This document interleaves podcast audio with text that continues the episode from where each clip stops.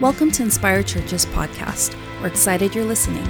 Our hope is to inspire you to grow in God's Word, to grow more in love with Christ, and to go be a light wherever you are. To find more teachings or donate to the ministry, visit us at inspirechurches.com.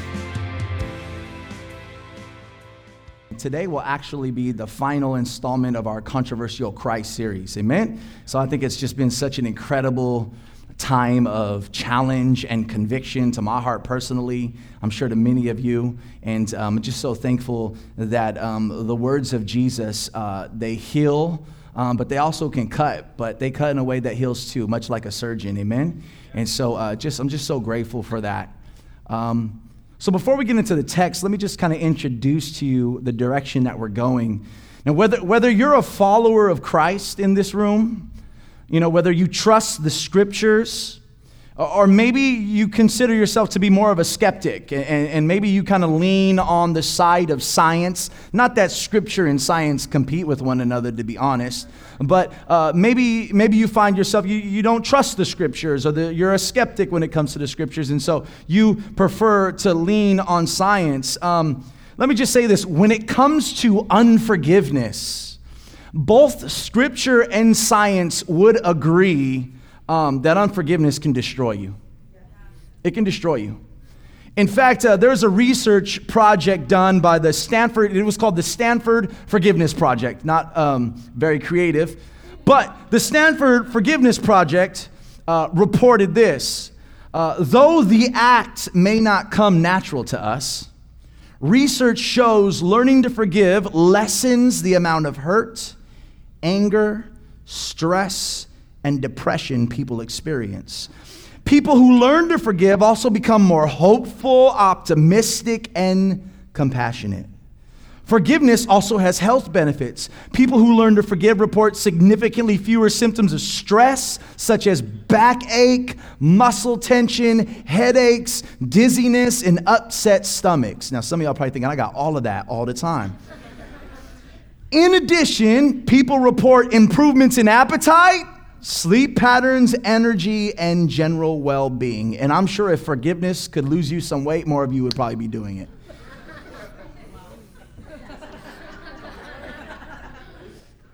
the Mayo Clinic, again, not very creative here.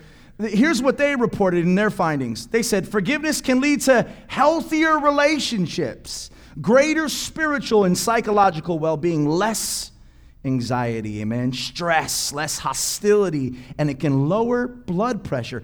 People who learn to forgive deal with fewer symptoms of depression and can even lower your risk for alcohol and substance abuse. Now, here's the thing is if you thought rightfully so that that research was heavy, um, then I want you to listen to the words of Christ in today's controversial statement. Uh, Jesus said this in Matthew 6:15. If you do not forgive others their trespasses, neither will your Father forgive your trespasses. If you do not forgive others their trespasses, neither will your Father forgive your trespasses. I want you to see this. Not only does unforgiveness threaten to damage your life here and now, but it also threatens to destroy our eternity. Now, hang with me here in a broader sense, okay? In this room, in a broader sense, there are probably two kinds of unforgiveness sitting in this room today, in a broader sense. Let, let me tell you what I mean by that. There might be a small portion of you in here today. There might be a few of you in here today who've been sinned against in such a traumatic way that most of us in this room would probably not be able to comprehend or even imagine the pain. Now, I want you to hear me. As a result, uh, your wounds are, are deep. Your wounds are deep to your core, and your difficulty to forgive, listen to me, it's understandable. It's understandable. But I, I want to say this as gently and as compassionate as possible. And this is not a cliche. What is impossible for man is possible for God. I believe that the Holy Spirit can use the beauty of the gospel to transform a heart that has been deeply traumatized into a living, life giving, forgiving follower of Christ. Now, listen, let this truth give you some hope that what you think right now is impossible to do is possible to do. Now, there are many others in the room, if not most all of us, who may fall into this next category. You know, those of us in this room that like to hold grudges, uh, you like to deploy the weaponry of silent, you know, uh, the silent treatments. Come on, any husbands, huh? Can we just raise your hands real quick? Any husbands dealing with, yeah, my dad, that's, I love that. Any, any, and you get the silent treatments? Relationships, you know, it's like, you know, I may go for a couple of days in the same house and we're not talking. Y'all know what I'm talking about right? So there, there are many of us in this room. Thank God for the honest people who raised their hand, but all of you would agree that we uh, acquire grudges, we deploy the weaponry of silent treatments, uh, and, and we, we hold bitterness inside, and it is a routine, regularly, weekly, monthly thing that you've always done. And there's no trauma, deep trauma connected to it. It's just that people get on your nerves. It's just that people don't say the right thing. It's just that there's certain people that know how to get you. Right? It's just daily routines. You went to connect and you're offended. Never went back. You're, you're back today, but you've been missing church for a while because you're offended. Now you're not going to come back again because we're talking this conversation. You get what I'm talking about? Now, now here, here's what's really important. I think oftentimes when we talk about forgiveness and unforgiveness, we immediately begin to think of people who've gone through trauma and some deep sense of pain, and, and, and we begin to kind of turn off. Uh, uh, this is not. This is for them. This is not for us. But can I can I suggest to you today that um, although you may not have experienced something significantly traumatic, um, even though you, per- you perceive um, some of these things as little offenses, when these little offenses are, are piled up and collected and held onto, they can literally become poison to your soul and lead to continual spiritual decay. I want you to listen to an excerpt from an article just to kind of drive this home, um, written by Andrea Peterson in the World magazine, she describes, unfortunately, a familiar truth that happens more often than us churchy folk like to admit. Now, if you're not a churchy folk, if you don't go to church a lot, you can just sit back and relax. But if you're a churchy folk, you know what I'm talking about. I'm going to read this, and this is not something we like to admit, but uh, I think it rings very true. Listen, she says, in church, I happened to sit down behind a woman who doesn't like me. she used to, but then we disagreed in a Sunday school class, and her countenance has changed ever since. Let me pause right there. You, you can feel when somebody's got an issue with you, right? Can't you? I was just telling my wife on the way here, you ever been hit with the sub zero? Let me explain to you what the Sub Zero is. For, for you gamers in the room, you're probably familiar what Sub Zero is, right? For the rest of us cool people, we don't. And so, Sub Zero is a character on Mortal Kombat dressed all in blue, kind of like a ninja, and he has these special abilities to freeze people mid fight and then go and do whatever he wants and attack. And they can unfreeze, and but he has this ability to freeze people, right? He can, I think he can breathe free with his breath. Maybe he can breathe free. He can freeze people that way. He, he kind of does a Hadouken. Don't know what it's called, but he can freeze you with that. And it's just, it's so cold, and it's just you can feel it. I mean, have you ever experienced that? You kind of know when somebody, a husband's, maybe your spider senses are tingling, right? It's just things aren't the way they're supposed to be. You ever went to church and just you got hit with the freeze? Somebody just kind of gave you, you went in for the hug and they denied you. Uh, you went this way, they went that way really quickly, right? I'm sure most of you would know that. She goes on to say, It occurred to me, and she's talking about being in church, it occurred to me during the opening hymn that halfway through the service, there was a 50 50 chance we could have to interact at the greeting time. Sound like somebody from Inspire wrote this. of course, right? Of course, it was possible that she would chat with the person in front of her and we would both be spared the encounter. The writer goes on to say on one level, you have the safe and predictable liturgy going on. On the other level, the pews are fraught with dangers and simmering axes and alliances. If angels can read the minds of the faithful in the sanctuary, what do they glean of the state of Christendom? Here's my prayer for you today. Whether you have faced extreme trauma or everyday offense, my prayer is that you would see the gospel more clearly this morning and that the clarity of the gospel, gospel would empower you by God's Spirit to learn to let go yeah. and forgive. Yeah. Amen? Let's pray. Father, this is a difficult subject, nonetheless, a subject that we are called to embrace and not avoid for our own good. So I pray that you would speak to every heart, every mind in this room, from those who are dealing with regular, ordinary issues of life, or for those that are, have experienced traumatic issues, Lord, I just, Holy Spirit, I pray it would be no but triggered. I pray in the name of Jesus, for your honor and for your glory, we would move more to look like Christ. We ask these things in Jesus' name. Amen.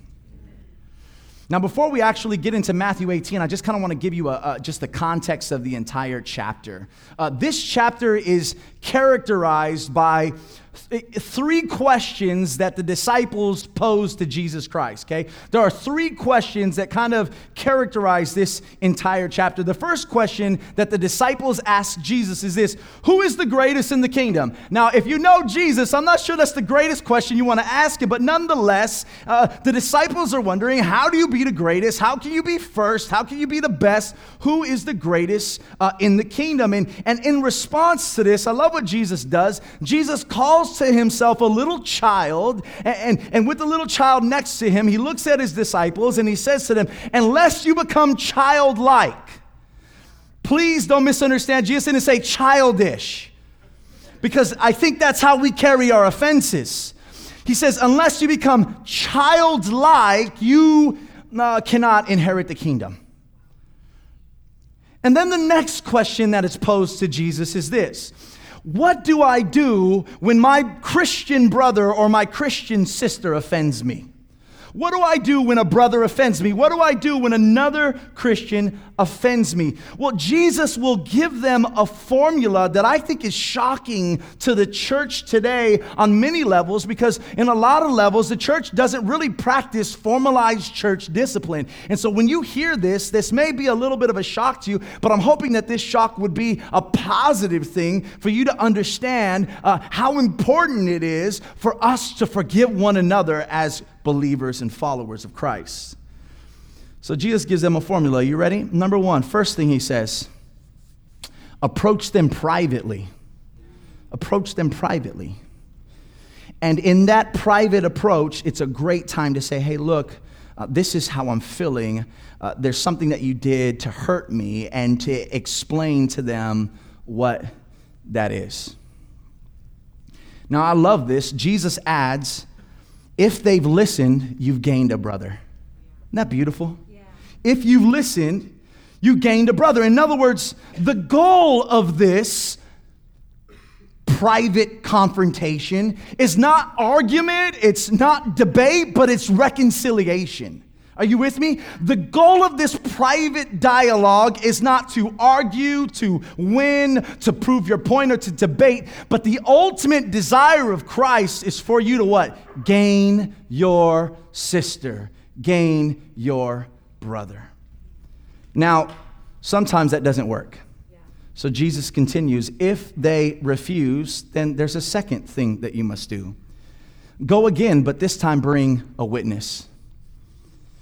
Now, can I just explain what a witness is? Not a homie, not your homegirl you were talking trash about her, right? Not, not someone that's got your back just in case it goes a little sideways. I know where some of you live. That's how you dealt with it in the past. That's not what a person who's been transformed by Christ, that's not how you deal with it. Not bring a family, or not bring somebody who's ready for war, right? But bring someone who's wise and, listen, willing to mediate and help you maybe both navigate towards a loving outcome. Again, what's the goal? To gain, to gain, to gain a brother, to gain a sister. Now, Jesus says, if they refuse, he says, go public. Now, immediately, some of you thinking Facebook, Instagram, Twitter, some of you need to be rebuked of that, amen? Stop airing your grievances on Facebook, all right? Some of you are the most, most passive aggressive people I've ever seen, right? Status update. Don't you just hate when you go to a party and your friend is, yeah. So let me explain what going public means. Bring your grievance, and Jesus says, before the church. This is, this is interesting stuff. Now, whether it's the elders, the leaders of the church, or, or, or the membership of the church. Uh, listen, the goal for this step is to humble a stubborn heart. The goal for this next step is to humble the heart that is showing an unwillingness to repent. Now, Jesus says, if they refuse, the final step is the most drastic step, and that step is excommunication. In other words, remove the relationship. And, and, and he gives this to the church, not just to an individual, but he says, remove, remove their membership from the body of Christ. Because the way that are, they're acting is not demonstrating what it looks like to be a part of the body. Now, that seems very harsh to a lot of us because we're not used to that, but let me just say this I want you to keep in mind every step is meant to heal the offended and forgive the offender. Every step is meant to heal the offended and forgive the offender. Finally, Peter, thank God for Peter, y'all. Peter, Peter asks another question. And of course, it would be Peter, the classic overachiever, maybe says too much too soon, too quickly, and he Peter's in a building. You might be saying what everyone else is thinking. You're the first one to put your foot in your mouth. But thank God for Peter, because if it wasn't for Peter, we wouldn't get such great teaching from Jesus. So I love y'all. Love you, Peter's in the house. I'm one of those. Peter says, Well, how many times do we got to do this? Right? How many times do we have to do this? And, and, and again, Peter being the overachiever, he, he, he says, uh, he suggests, uh, you know, seven times? And, and, and, you know, if you don't really understand the context here, let me just explain to you. Jewish tradition said you give people three. Three strikes, you're out. That's what Jewish tradition said. I don't have time to go too deep in that, but here's what Peter did. He doubled tradition and added one. Right? That a boy. He's like, I got this. I got this. I've been hanging with Jesus. My heart is transformed. Like I'm more of a forgiving person. So there's double, it's double tradition. Add the one. Seven. And then Jesus responds to Peter, no, 70 times seven. Now, just so you know, Jesus isn't suggesting that you start keeping count and when you get to 490, right? Not four, not 488 or 489, but 490. When you're there, bam, we're done. That's not what he's suggesting. He really, with a little bit of wit and humor, he's taking a number that Peter kind of randomly projects and he just kind of throws it out there. And, and ultimately, I want you to hear what Christ is really saying. He's saying, as many times as it takes. As many times as it takes.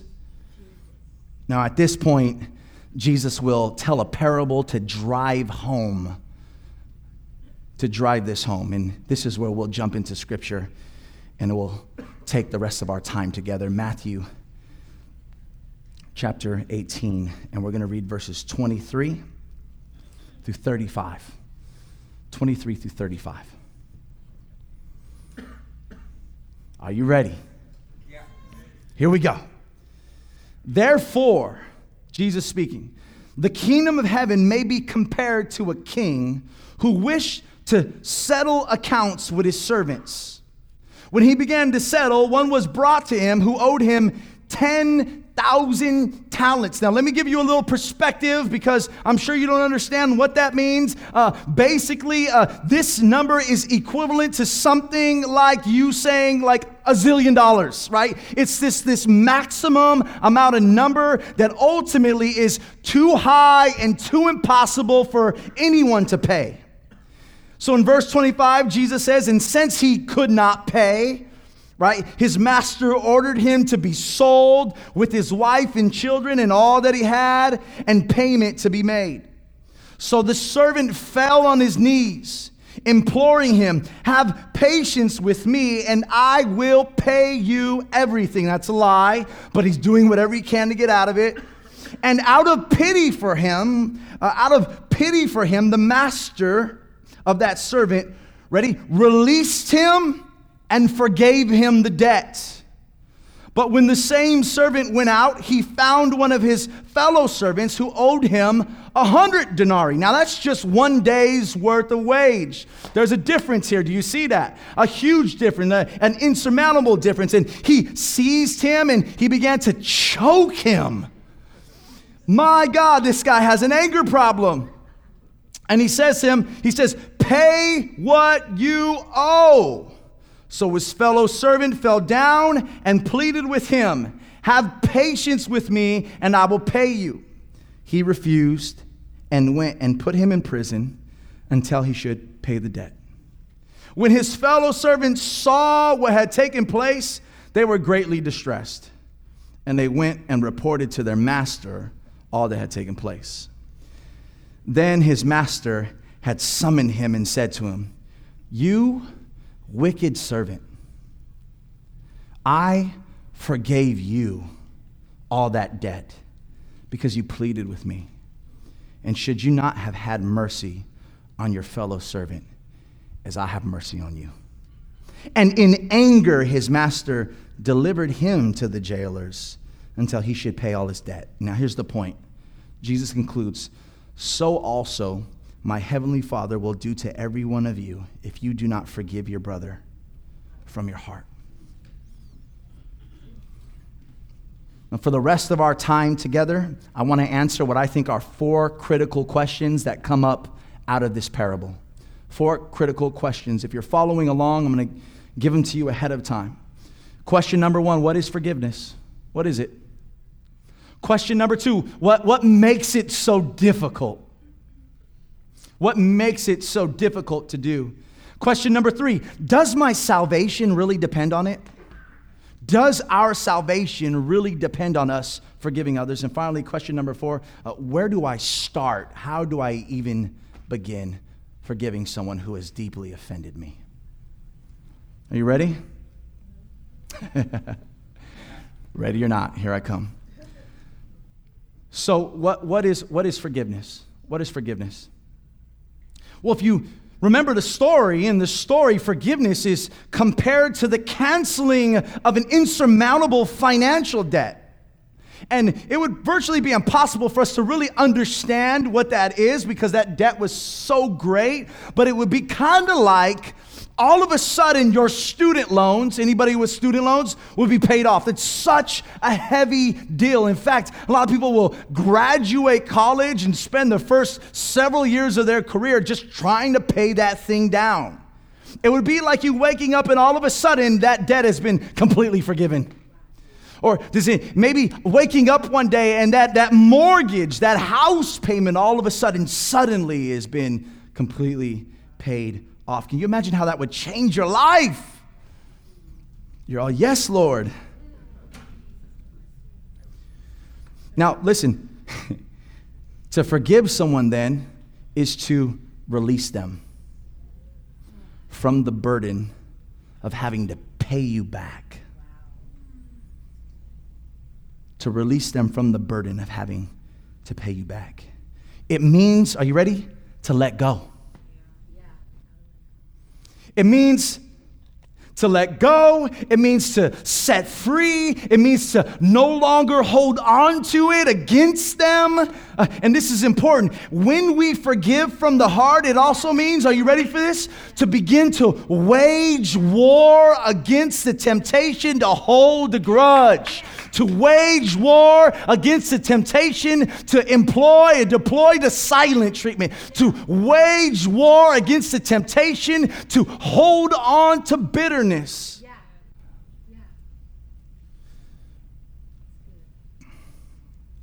And I, I want to say we, we all battle with forgiving. There's no one in this room that does not battle with it. Forgiveness can be such a long process of learning to forgive, right? Over and over again. In fact, can I just say this? And I'm not giving you permission, but I am giving you some relief according to what the gospel would say. Uh, as long as you and I are in the flesh, are you with me? Forgiveness will never be easy. Right? But, and here's a big important what destroys us is when we find ourselves settled in a posture of unforgiveness. What destroys us is when we firmly find ourselves settled in a posture of offense with no intention to ever release someone of the trespass against us. And, and here's the challenging part how and can we be followers of Christ, indwelled by his Spirit, and still unwilling to make war against that kind of an attitude? Right? The next question uh, so, what, what makes forgiveness so difficult? Why is it so hard to do? And I'm sure there are many reasons for this, and I'm not going to be able to get all of them, but I just decided to include a few reasons that I felt might be in this room today, it might be helpful. I'm going to give you five reasons why I think forgiving is so difficult to do. Number one, people don't forgive because sometimes they're simply not ready. They're not ready to forgive. What do I mean by that? The pain. The pain is, is too deep. The offense is too horrific. It's too close. Uh, even thinking about it makes me sick. Maybe even being in this room and hearing this sermon, I, I, I, I, I empathize with you. This might be tough for you. And you just don't feel ready. And to you, I gently and humbly say, there's hope there's hopeful news. Let this news be medicine to your soul. Forgiveness is a process, which means it doesn't need to be instantaneous. Sometimes, are you ready? Hear me out. Sometimes the process begins with you throwing yourself at the mercy of Jesus and in a deep cry for help, acknowledging, I know what your word says, but I know what I feel right now. And it feels impossible. So, Lord, I need you. It's impossible for me to forgive without you. Sometimes that's the first place you need to go to.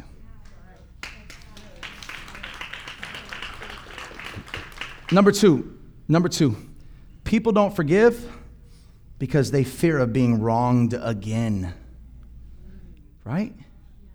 Right? Sometimes the hardest people to forgive are the repeat offenders. And the repeat offenders are only repeat offenders because they're continually in our lives, which normally means it's a family member, a father, a, a mother, a brother, a sister, a, someone you see every week at work or at church. Repeat offenders are difficult to forgive. And so we hold back forgiveness because we don't want to be hurt. We don't want to be hurt again. And, and to be honest, I don't blame you. Nobody wants to be hurt again. But listen, so to avoid getting hurt over and over again, you put up a wall. And here it is. And your unforgiveness literally becomes your shield of defense. I want you to know that Christ and his love is a greater shield of defense. Yeah. If unforgiveness becomes your shield, what you begin to build around you is a very a cold, walled in city. And it'll slowly destroy everything inside of you. Scientifically says here and now, and according to Christ, it says could even keep you in your eternity. Number three, people don't forgive because they desire vengeance. Oh, somebody, I didn't think I would get that much of a response. Feel like that's the best one so far. You sick people. Just kidding, kidding. I get it. They desire vengeance, and who wouldn't? You hurt me, I hurt you. I wish this upon them right? Some of you have even said, I don't ever want to see that person. And to be honest, if they just walked across the street and got hit by a car, I wouldn't cry a tear. Right? You desire vengeance. So withholding forgiveness is kind of your form of punishing them. Withholding forgiveness from a person is like punishing them for what they've done to you. But the problem with that, the problem with that is you are the judge.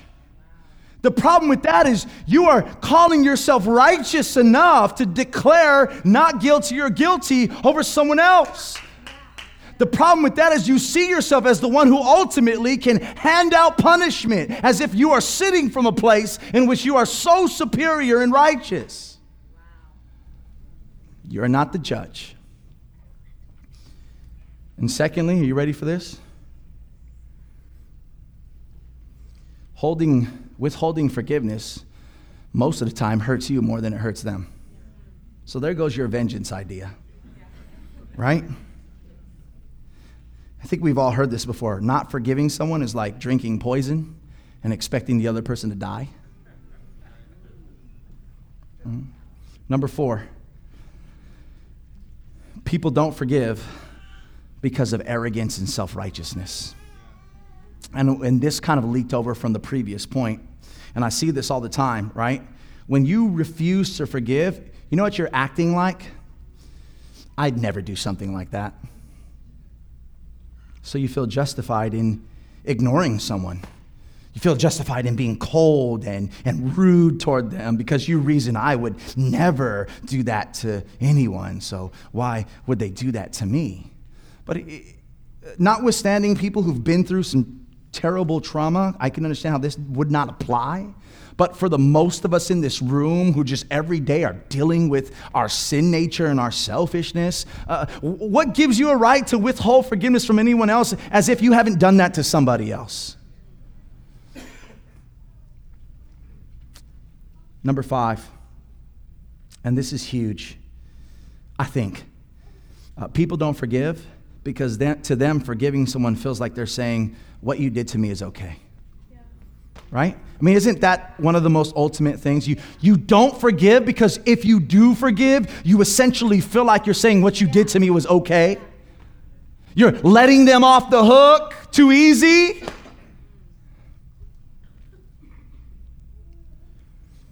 So we what do we do? We hold on to our roots of bitterness. And that bitterness validates our pain. But I, I, guess to wrap this section up in a bow, if you didn't hear anything, this is, would be very important for you to hear. The underlining reason that motivates all these other reasons is this. What's the driving reason behind all these other reasons? Are you ready for this? We don't forgive because we've either forgotten or haven't taken seriously how Christ has forgiven us. We don't forgive because we've either forgotten, we haven't considered, or we haven't taken seriously just how much Christ has forgiven us. So here's what I want to do I want to land today's message, I want to conclude today's message by answering our final two questions. Number one, does our salvation depend upon our forgiving? And number two, how do we forgive where do we even start? I'd like to remind you, Jesus said in Matthew 6 15, if you do not forgive others their trespasses, neither will your Father forgive your trespasses. Does this mean if I don't forgive others, I cannot receive salvation? Does this mean that if I don't forgive my offender, am I disqualified from entering into the kingdom and being in eternity with the saints and being in eternity with my heavenly Father and with Christ? Now, let me make this clear, and I feel like we try to make this clear every week, and it's so important, and we'll make it clear every week until the day Jesus comes back or the day this church shuts down. You and I are saved by grace alone. And we're saved by grace alone, through faith alone, in what Christ has done in his life, death, and resurrection for you. We are not saved by our works. So there is nothing you and I can do to earn salvation. There's nothing that you and I can do to deserve the favor of God, including forgiving others. Feel a little better? But, and this is vital, a genuine faith in Jesus Somebody who is authentically, genuinely moved by Christ, moved by his gospel, a genuine faith in Jesus. Are you ready? Should produce inside of us a genuine desire to submit to his will. Trusting Jesus says, I'm trusting your words. When we trust someone and they give us advice, we trust their advice. When we put our hope and our faith and our trust in Jesus, we're saying, even though it doesn't feel right, it doesn't feel good, I'm not going to go off feeling. I'm going to submit and trust in the one, Jesus Christ. You with me? So, a genuine faith in Jesus should produce inside of us a genuine desire to submit to his will. Now, look, even though our willingness to forgive does not save us, it does reflect whether or not our faith is genuine and our salvation is true. You see that? You see the difference there? Even though forgiving someone doesn't save us. The fact that we can forgive someone reflects that our faith is true, that Christ is number one, that his words mean more to me than anything else. And this might be a little catchy, but this is more crucial than it is catchy, okay? So hear me out. A forgiven people should be a forgiving people.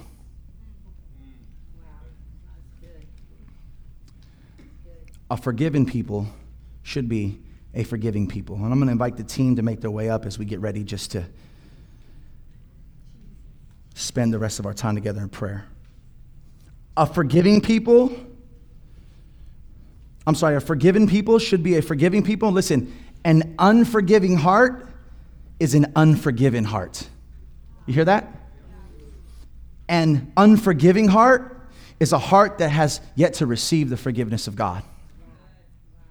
Because when you have genuinely received God's forgiveness, and when you have genuinely understood the depths of your depravity, how much you have infinitely owed Him, are you with me?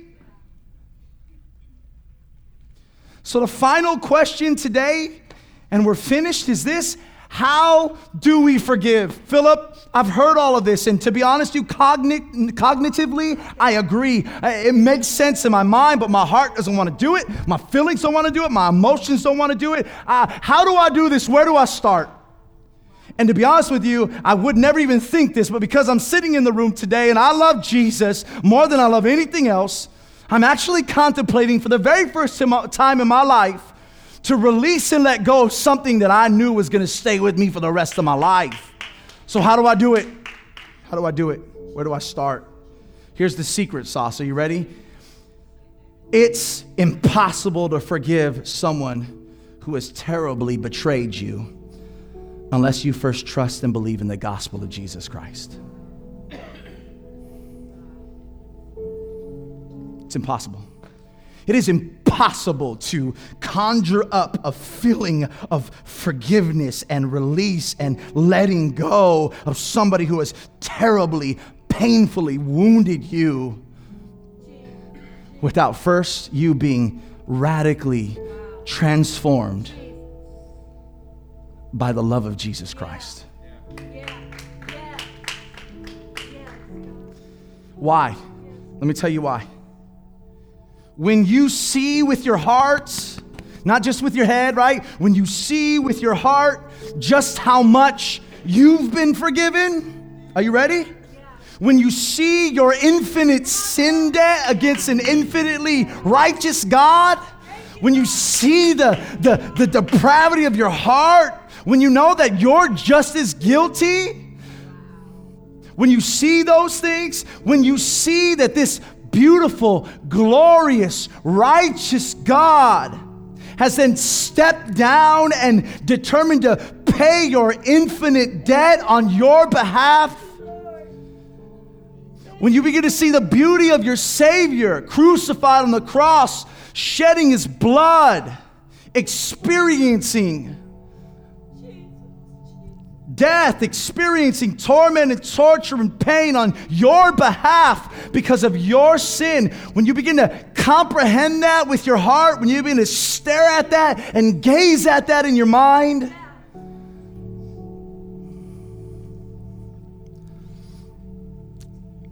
you can't help. You can't help. You can't help. You can't help it. You can't help it. You, you can't help but radically be transformed. You can't help but to look at, you can't help but to look at people in, in compassion and, and pity, and you, you can't help but to be welled up the love of Jesus. You can't help it. And so the answer today is how do I, where do I begin? Uh, you don't begin by trying to forgive the person. You don't begin by doing the work. You don't begin by leaving this place and making a phone call, sending an email, uh, sending out a text, let's meet up for coffee and give them the obligatory uh, uh, uh of I forgive you. You don't begin there. Before you can truly forgive someone, notice that the parable said from the heart, not from the mouth.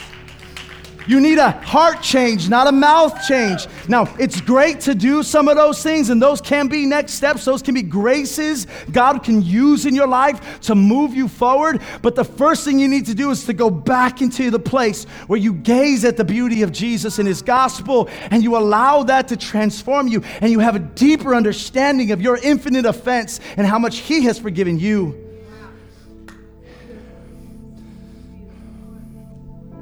Amen. You see, the problem with the servant in Jesus' story, the problem with the servant in Jesus' story is that the master's unfathomable act of forgiveness made no actual impact on his heart. You understand that? the master's unfathomable amount of forgiveness made no impact on his heart.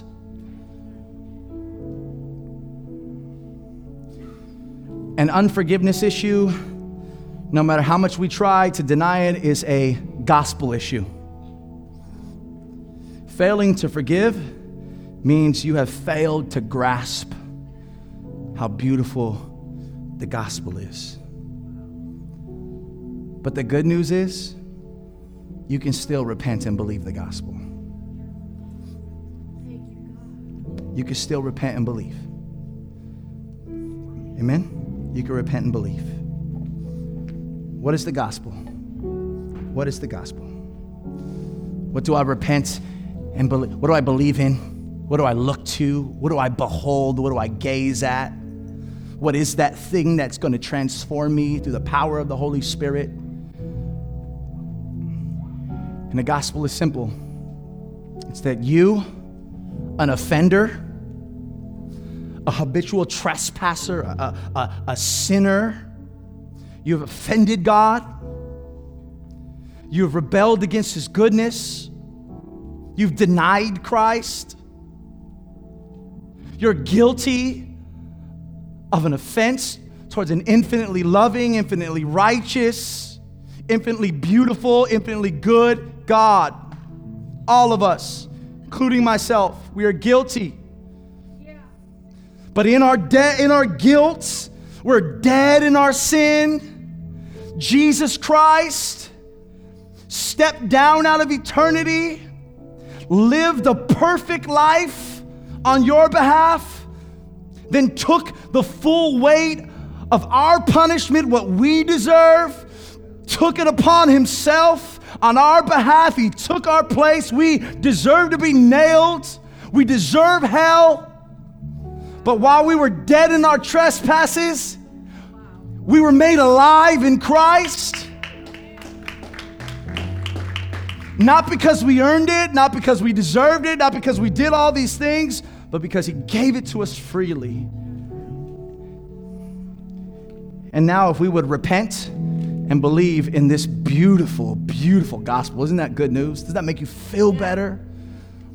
If we would repent and believe in this gospel, that beautiful gospel will not only secure your eternity with Christ, but even in your here and now, begin to transform a heart that is full of poison and drain that poison out so that you can live and be free and let go and be released and pursue the beautiful things that Christ has for you to pursue in this life. We, everyone in this room, we stand before you guilty.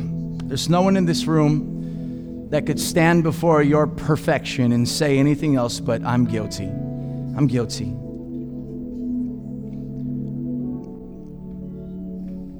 But we also stand in this room, washed by your blood, redeemed, reconciled to God because of your Son, Jesus Christ.